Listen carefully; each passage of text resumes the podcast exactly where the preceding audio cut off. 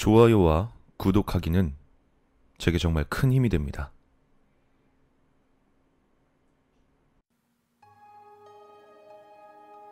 전에 살던 아파트에서 있었던 일이다. 내가 살던 곳은 지은 지 30년은 더 된 낡아빠진 2층짜리 목조 아파트였다. 역 근처에 있었지만 워낙에 오래된 곳이라 그런지 주변 집들에 비해 집세가 훨씬 쌌다. 다른 곳보다 싼 집을 찾아 모인 사람들이 사는 곳이니 당연히 주민들도 그리 유복한 사람은 없었다.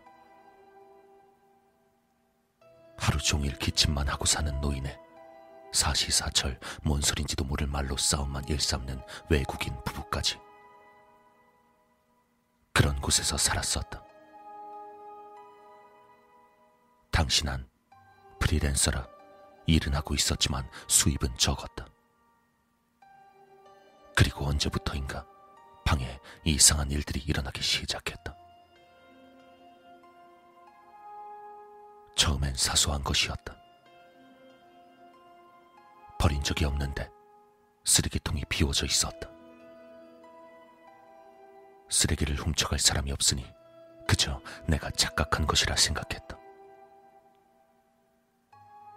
하지만 며칠 뒤 또 쓰레기통이 비워져 있었다. 난 확신했다. 누군가가 쓰레기를 훔쳐가고 있는 것이라고. 하지만 그런 걸 어째서 훔쳐가는 것일까? 결국 난 고작 쓰레기 따위야 마음대로 하라고 생각하며 신경 쓰지 않기로 했다. 하지만 그 뒤로도 이상한 일은 계속 일어났다. 이번엔 몇 장 없던 팬티 중 하나가 사라진 것이다. 코인 세탁소에 들러 세탁물을 가지고 왔는데 어제 입었던 놈이 사라져 있었다.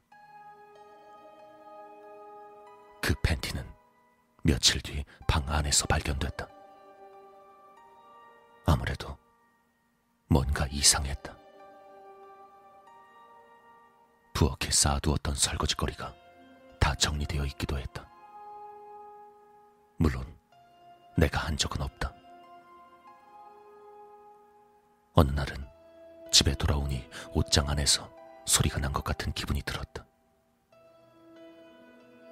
옷장을 열어봤지만 당연히 안에는 아무도 없었다.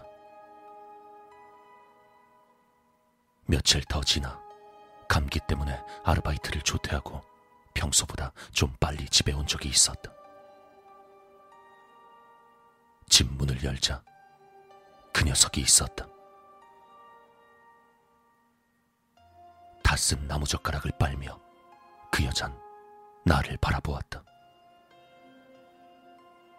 난 큰 소리를 지르며 밖으로 도망쳤다.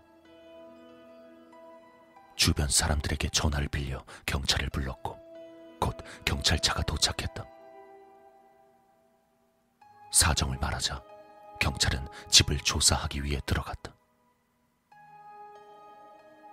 밖에서 기다리고 있자니 여자의 고함 소리가 들리더니 곧 경찰에게 잡혀 나왔다. 그리고 다음 날 경찰서에서 연락이 와 찾아가게 되었다. 범인은 옆집에 혼자 사는 여자였다. 정신적으로 문제가 있어 통원 치료를 받고 있다고 했다. 낡은 아파트라 벽장 천장은 쉽게 떼어낼 수 있어 거길 통해서 내 방으로 드나들고 있었던 듯 했다. 처음엔 그저 옆집에 누가 사나 하는 호기심에서였지만 그것이 점차 연애 감정으로 바뀌었다고 한다. 내가 그 여자를 본 건 그날이 처음이었다. 긴 머리에 잔뜩 야윈 모습은 꽤나 기분 나빴다. 경찰관은 내게 말했다.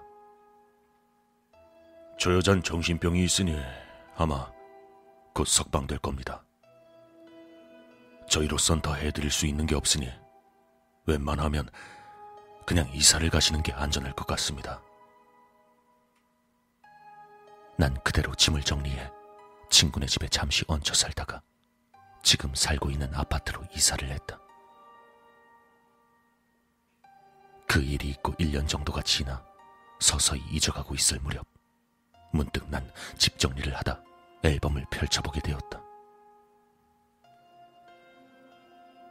모든 내 사진 옆엔 그 여자의 사진이 덕지덕지 붙어 있었다.